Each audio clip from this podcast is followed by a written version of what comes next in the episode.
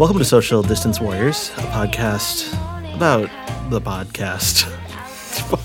no, yeah, kind of it. I don't know. It's a podcast about a pandemic. It's an endemic podcast about a pandemic. Yeah, I think that's that's true. The date today is May third, twenty twenty two. So May 3rd, February 3rd. God fucking damn it. All right. It is 2022. That was right. And was- th- third was right. It is February. it is February 3rd, three days before Mewtwo's birthday. Happy birthday, Mewtwo. Mewtwo. Yeah. I didn't know it was going to be Mewtwo's birthday. Happy birthday. February 6th is um, Mewtwo's birthday, and it's my sister's birthday. so, yeah, they have the same birthday. Yeah. And my name is Tom. That too. Um, and I'm not an expert. Well, thank you for carrying us through this intro. I'm Rat, and I'm also not an expert on the COVID pandemic. but you are an, an experienced COVID haver. Is that right? I am an experienced COVID haver.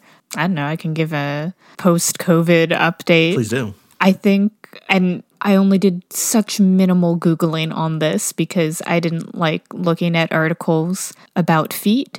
But I believe I am experiencing one of the post COVID symptoms known as COVID toe. So that's that's going on for me. Um apparently because of how COVID can interact with like the vascular system and like blood vessels.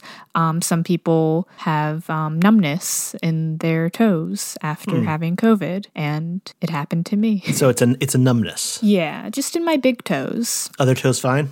Other toes fine. I hope other parts of me are also fine. Um, I've not yet like done an in-person doctor's visit, but this one, uh, this is sort of uh, prompting me to go and do that.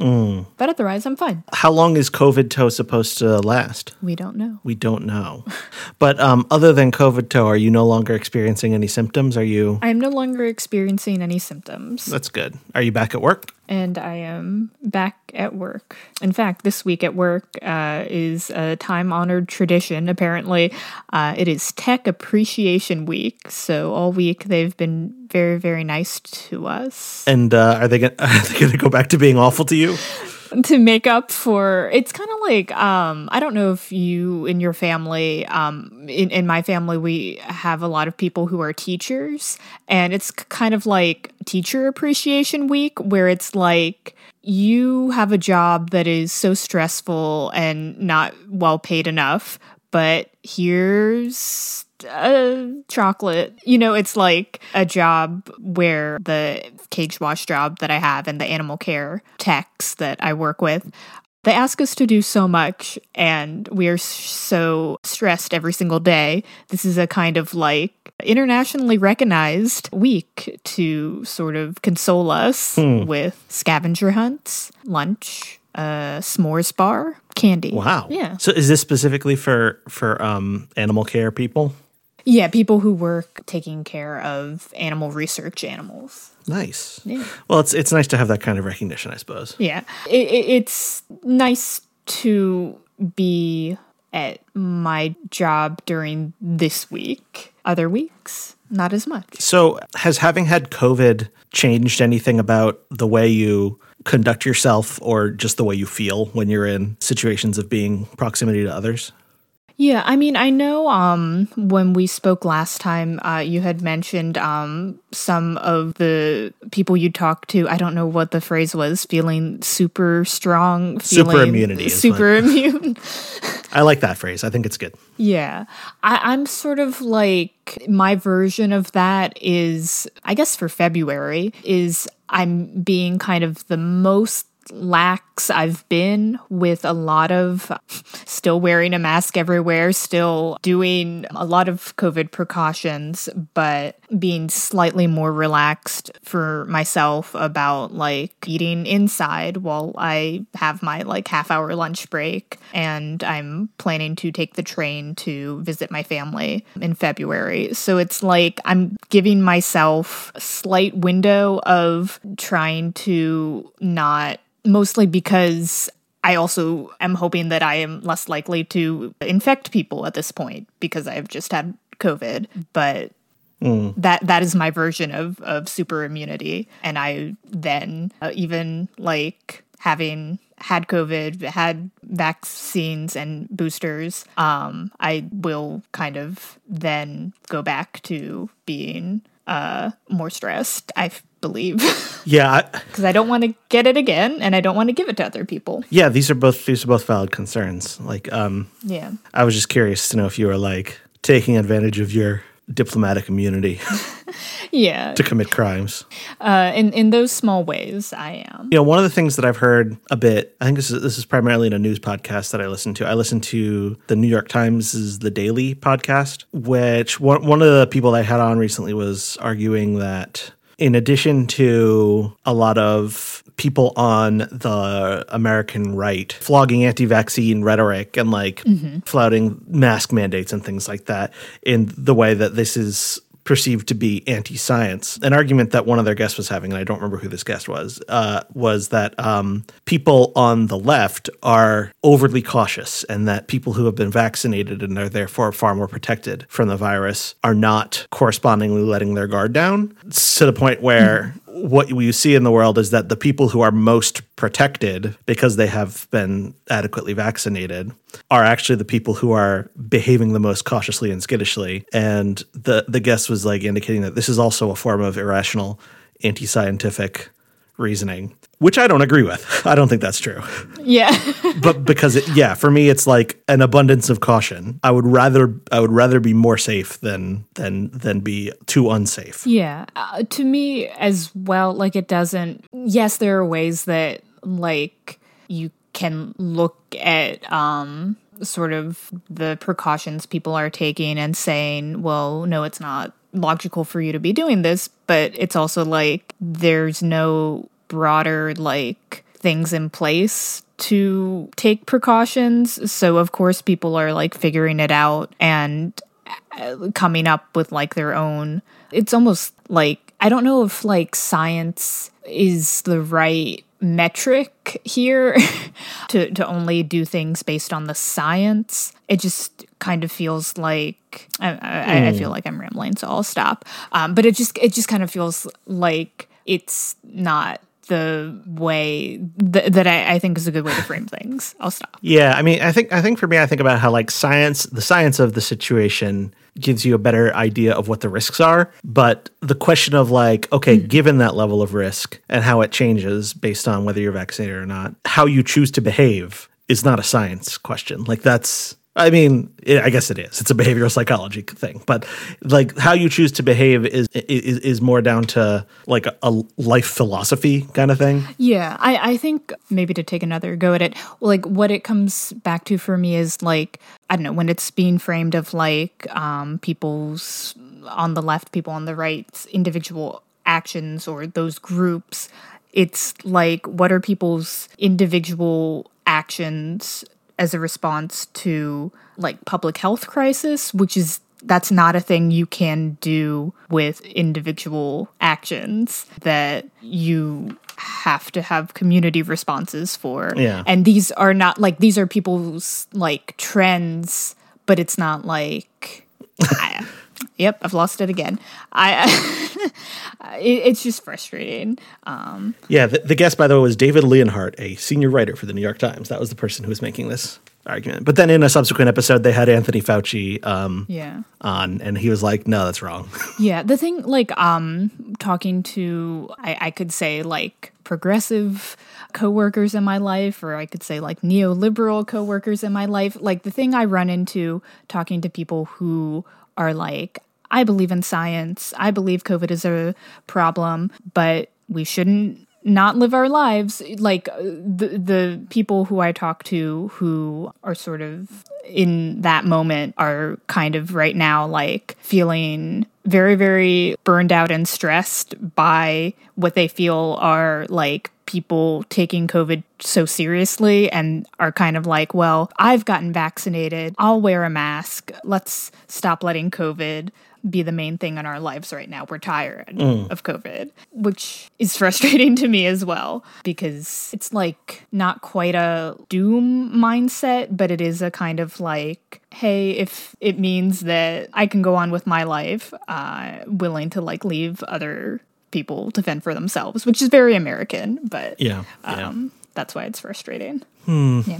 I also listen to, I've been starting to um, try and listen to a daily news podcast, but I listen to, it's like a 10 minute German language news um, because my thing is um, when I try and stay informed on current events, it's very stressful. So if it's in German, then I'm understanding maybe 50% of what is being said, and that buffer um, is the right amount. I didn't know that you were a German speaker. I took five years of German, so I have that like a lot of people who've like taken language where it's like, yeah, I can probably understand a basic amount and write a basic amount and then don't ask me to speak it. Yeah, yeah. I um I don't have any other language other than English that I'm particularly fluent in speaking or understanding, but I still remember a little bit of high school Spanish to the point where if I am hearing someone speaking in Spanish, I can sometimes get the gist of what they might be talking about. Oh, that guy just said something about his dog or this person is really upset about how something is too big or something like that like but I don't know what and I don't know why. Yeah. I've also um I said I, I was gonna say like, oh, I want to learn more Japanese because I've been watching so much anime, but I don't think I'm gonna do anything other than continue to watch anime. Yeah. I have. I have. I, I did a lot of Duolingo Japanese last year, but it's been a few months since I've really made any progress in it. I still know a bit though. Oh, do we want to talk about Wordle? Wordle. Speaking of little uh, things that uh, consume your time for a while and then will fade out of existence. Hmm, yeah, sure. Wordle. What about Wordle? How you feeling about Wordle? I like Wordle.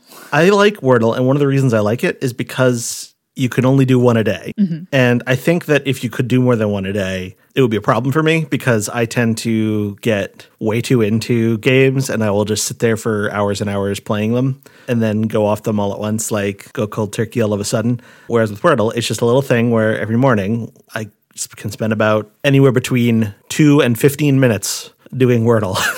and then it's done. 15 minutes is, I don't think I've ever done, spent 15 minutes on a Wordle, but probably spent as many as 10. It is a nice, like, little anchor for myself adrift as a like little daily ritual to come back to. Yeah, it's been purchased by the New York Times now. It's been purchased by the New York Times, which I am ambivalent about. Um, Yeah, I mean, like, I'm not really mad at the New York Times for wanting to buy it. And I'm not really mad at the guy for selling it to the New York Times. But it is kind of like depressing that, like, oh, this cute little thing that a guy coded on his own as like a hobby project uh, can't just stay that way. It has to be made into part of the collective. It has to has to become associated with a brand and uh, and turned into a corporate product.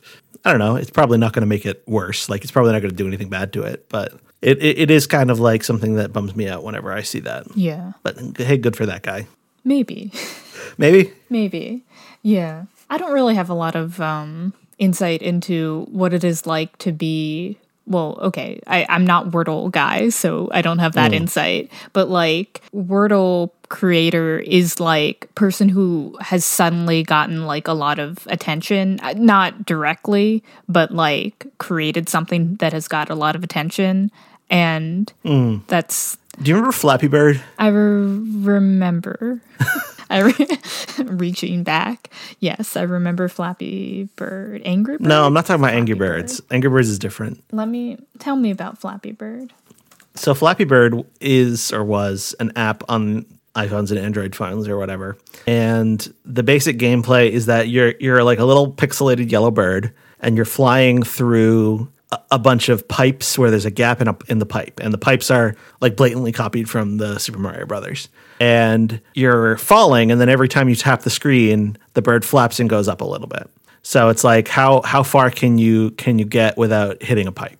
Okay. this very simple game was like a huge craze. I want to say it was like 2014, maybe. I don't know. I'm playing. I'm playing it right now. oh, are you? I've googled Flappy Bird and um, it's come up immediately. Yeah, tw- 2013. play Flappy Bird for free. Yeah, yeah. So so it's it's like a really simple game and and the the guy who the guy who created it apparently like had a really difficult time dealing with the the massive attention that came Yeah. from from the game to the point where he he briefly removed it from from the app store. He's like I'm looking at the Wikipedia article today. and It says on February 8th, 2014, when announced on his Twitter that the game would be removed from both Apple's App Store and Google Play, say, writing, I am sorry, Flappy Bird users. 22 hours from now, I will take Flappy Bird down. I cannot take this anymore. He went on to say that taking the game down had nothing to do with legal issues. Yeah, he just couldn't withstand the fact of being, uh, of having created something that people were paying so much attention to, which is I don't know, it's sad because I feel like online attention is such a weird thing that um, a lot of people seem to crave it. And it can also be like just an incredibly harmful thing just having people pay attention to you online. I, think that can itself just be a, a traumatic experience. Yeah. Which it's hard to know what to do about that because it's, again, like not, we are individuals, but it's not something that can be solved uh, individually. right because because Putting, putting people, yeah, with, um, social media like that kind of attention. Yeah no and it's no one person whose whose attention is the problematic. I mean it can be like there can be people like harassers and abusive people but yeah but it, it's the it's the volume. Human interaction was not was, was not developed to scale in in quite that way. This is like I'm increasingly convinced that this is a fundamental structural problem with the internet, yeah and that a lot of what people refer to as you know cancel culture or or things like that is often just like it it being like a problem that that there's just so much so much of everything coming coming in everyone's direction all the time. Yeah. Okay. I'm thinking of of uh, Ursula Le Guin uh, quote about um, capitalism that I have in front of me, but will still probably misquote. Um, we live in capitalism. Its power seems inescapable, and so did the divine right of kings. Any human power can be resisted and changed by human beings. Then, then it goes on, and I feel like the same is true about like Twitter and Facebook, where it's like those are so new in one sense. They've been around as long as like, and before my nieces were alive, but there was a time before the internet was designed like that.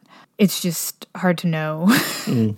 what that's going to look like and how we get there, which I feel is like the question these days. Oh, you mean like how we get to like a post Twitter post feed, like how we Yeah. do away with those things? Yeah. I mean, like, I get a lot out of uh, using those sites to find information and to gain my own like personal momentum when I want to do a task. Uh, that doesn't need to be on Twitter, but that is what I use it for. And I know there's a way that it can not be like that. Although I am I am thinking about um because we did talk about Wordle and I have compared um the site we sometimes talk about as Eric, uh, which is a similar premise for a social media site, which is you can only make one post a day. yeah, yeah. Um, do you still use that site? Ever so often, I do check in. I'm actually on. Um, there's a peculiar holiday Discord server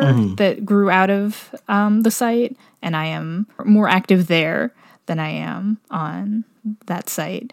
But I, I feel like fulfilling the need or the thing I needed um, and the thing I am getting out of other social media, it does not do that. It does something, but it does not do that. Social media. It's weird. Yeah. yep, I'm still trying to figure it out. Yeah. don't, don't don't know if I ever will. Yeah. What else is what else is new? Well, also, oh God, everything is my work, but also at my work. Um, this past week, um, I was in a position I had never been in before. What kind of position? positive. I was suddenly the trans adult who is doing okay, who is like an example of um, a person that um, I was not the the trans person under discussion. Um, I guess um, one of my coworkers has a kid who is trans and was talking about it and I've never been in the position of talking to a like parent and not like the person themselves who is um, questioning if they are trans. So it's a different different kind of conversation than I've been in before. So it was you talking to a cis person about another trans person. Yes, And- and usually usually it's me if, if we're talking about a trans person or like a, another trans coworker, but to have it be their kid was different. That is, huh? Yeah, that's interesting. Did Yeah. your coworker bring this up to, to you specifically, or No, um, it was something that I had known. Um, something had been going on, and was just kind of checking in. And I was kind of um, there. There are coworkers who I will not talk about. Um, most of my coworkers that I will not talk about being trans with. But one thing I don't want to say was like a clue because it's very obvious. But like this week, this coworker wore a sweater with the Trans Lifeline logo and phone number on it. So that to me clue? was a a subtle a subtle clue that he he's trying to put out vibes of like something in my life right now is about trans people and I am supportive. So it was something where the conversation could um by checking in and like oh what's going on sort of could could form organically from that. that is neat. Yeah. Also kind of unique in a lot of well, my my parents um in in sort of the same situation are not quite at that level of like sort of outward like information seeking and um acceptance. So it's it's interesting to talk to a different parent who is coming at things with a different viewpoint as well. So yeah, that was that was what was new at my at my job this week. Feeling appreciated and uh, being a trans adult. That is good. Yeah. My work continues to be what it is. like, Yeah, yeah. I don't know. I've just been having a very tiring and overwhelming time at work for the past couple weeks just because there's a lot going on. But I made some good progress on projects this week, which is good because I like to make progress on projects. It's one of my favorite things to do. Do we want to talk about action items? We can talk about action items. I believe there were two. I believe one of them was to change up the medium. Yes, Uh, did you change up the Did you change up the medium? a good question. I think I did. Um, yeah, I believe in that time. Um, usually, I've been sort of individually hunting down when I want to talk to like my sister, I call my sister, and when I want to talk to my parents, I call my parents. And this past time between recording, we have sort of set up some family Zoom calls like we used to do back in the beginnings of the 2020 when it got too cold to kind of do outside drive-by visits. So that was that was changing up the medium and it was nice because you kind of get everybody instead of uh, repeating uh, all the, the family news uh, each time. Did you change up the medium? You know, I don't think I did. I mean, I think I just had less of the medium. I feel like I've had less social contact with people the past couple weeks than usual. And I don't really know why that is. I think part of it is because we got hit by a very large blizzard. So I was snowed in. So the people that I would see in person, I didn't see as much of them in person. But I don't know. To the extent that there was a change, it was more more of a subtraction. The other action item was to listen to an album released in the year 2022. And did you do this one? I can say technically by definition I did it and I will give you my answer, but it is the album you tweeted about. Yeah.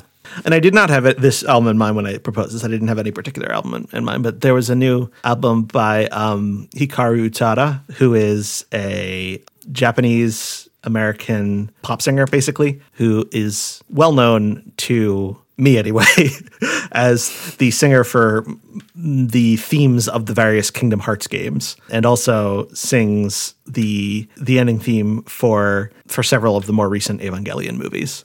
And so this new album dropped, and it includes songs from those from those projects, but also some other really good unrelated songs. And I thought it was a thought was a good album. But uh, I was I was hoping I was hoping to do more. I was hoping to like really push, um, you know, find find more new stuff. But I don't know. My my music listening habits have changed a little bit recently because one of the things I'm trying to do is to use Spotify less Okay. because well for a number of reasons but one of them is because they're just not a good company they especially in terms of like their podcast stuff the, the big thing in the news right now is is their whole you know their commitment to Joe Rogan, who is Yeah. bad. Uh, but also, they just Yeah. don't pay artists very much. And so you're generally not supporting artists very much if you're listening on Spotify. So I am trying to avoid that and try other means of quenching my musical thirsts. Oh, I had a memory. Ooh. Um, there was I, I had my good answer that qualifies, um, but new to me in 2022, I purchased an album of um, Undertale soundtrack. What is the word? Uh, like fan music for the Undertale uh, oh, cool. uh, soundtrack um, as an album, uh, as a CD. And if that was not re- released um, in 2022, it was very good. I pirate Spotify, so I don't know if I'm helping or hurting. Uh, What does that mean? You pirate Spotify? I don't pay them money, but I have an app on my phone that makes it as if I have Spotify Premium. Oh, wow. Huh. so I led with like I I I purchased an album because I also like I think purchasing music from an artist like on Bandcamp or directly like is the better way and I try and talk about that as much as I talk about how I am pirating Spotify but the other way I find new music is a Spotify playlist finder. Mm. So I don't know what I would do to find new music without that.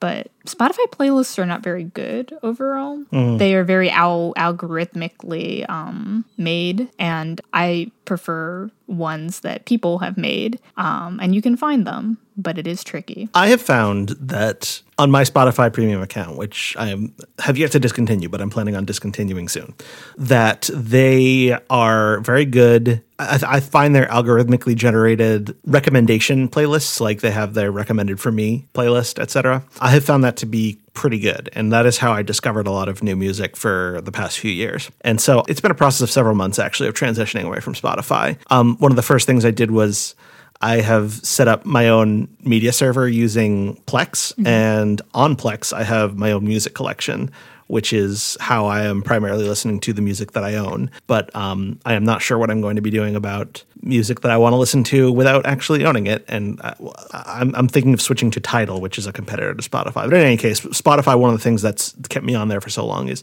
I do think their recommendations are very good. And I'm trying to figure out how am I going to replace that in my life the recommendation service they have for you know finding new artists and stuff. It's a conundrum, a real conundrum, and there is no answer as yet. But I don't know. Stay tuned. Perhaps someday I will have an answer. Do you have an action item that you'd like to propose this time? Let's say no, No, no, not this time. not this time. I mean, I could, I could, I could get one if, uh, if I thought about it. Sure, I'll give an. A- You've convinced me. Have I? I'll, I'll, yes, I'll, I'll propose an action item. Uh, action item is uh, take steps to be prepared. For anything in particular or just preparedness? Spur of the mo. I mean, uh, in in my future is we're under a winter storm warning, so uh, that's that's how I will take steps uh, to be prepared. But it doesn't have to be for that. I probably could could have been better prepared for the storm that we had this past week, but I don't know. Okay, yeah, that's good. My action item is to I don't have one. After I quote unquote convinced you to create one, I I, I don't have one. Um, yeah, it, my no, my action item is to um, buy something on Bandcamp Friday. Are you familiar with Bandcamp Friday? I am. Um, I heard at one point that it was stopped, and I also I didn't realize um that it was created. It was it was a COVID thing. It was started during the pandemic. Is that Yeah, so Band, Bandcamp Friday. Bandcamp is a website where you can buy music directly from the artist, and obviously Bandcamp takes a cut. And Bandcamp Friday is a thing that they started early during the pandemic to kind of provide like an event to like get people supporting artists because performance was no longer a valid income stream for a lot of artists. So the full amount of your uh, of your purchase goes directly to the artists on I don't know, I think it's the first Friday of the month, which is Bandcamp Friday, which they stopped doing and they are now starting again. So at the very least, tomorrow, February 4th, uh, is Bandcamp Friday. And if you, the listener, are listening to this and you're in a month where Bandcamp Friday is still happening, then on the next Bandcamp Friday, I urge you to buy something from Bandcamp. Uh, I don't know what I'm going to buy tomorrow, but I'm probably going to try and buy something. So that's my action item. All right. All right. So, um, how do we end this? We end this episode the way we end every episode of. Wait, hold on. No, we don't. We say our, our uh, Twitter handle now. Oh, we do. That's right. yeah. Um, I don't know it still. It's uh, uh it's just SDW Pod, right? Is there an underscore? Underscore? Twitter.com slash SD. Go- Yeah, SDW underscore pod. That's it. Okay. That's the one. And then we end this episode the way we end every episode, which is by staying distant. And going the distance.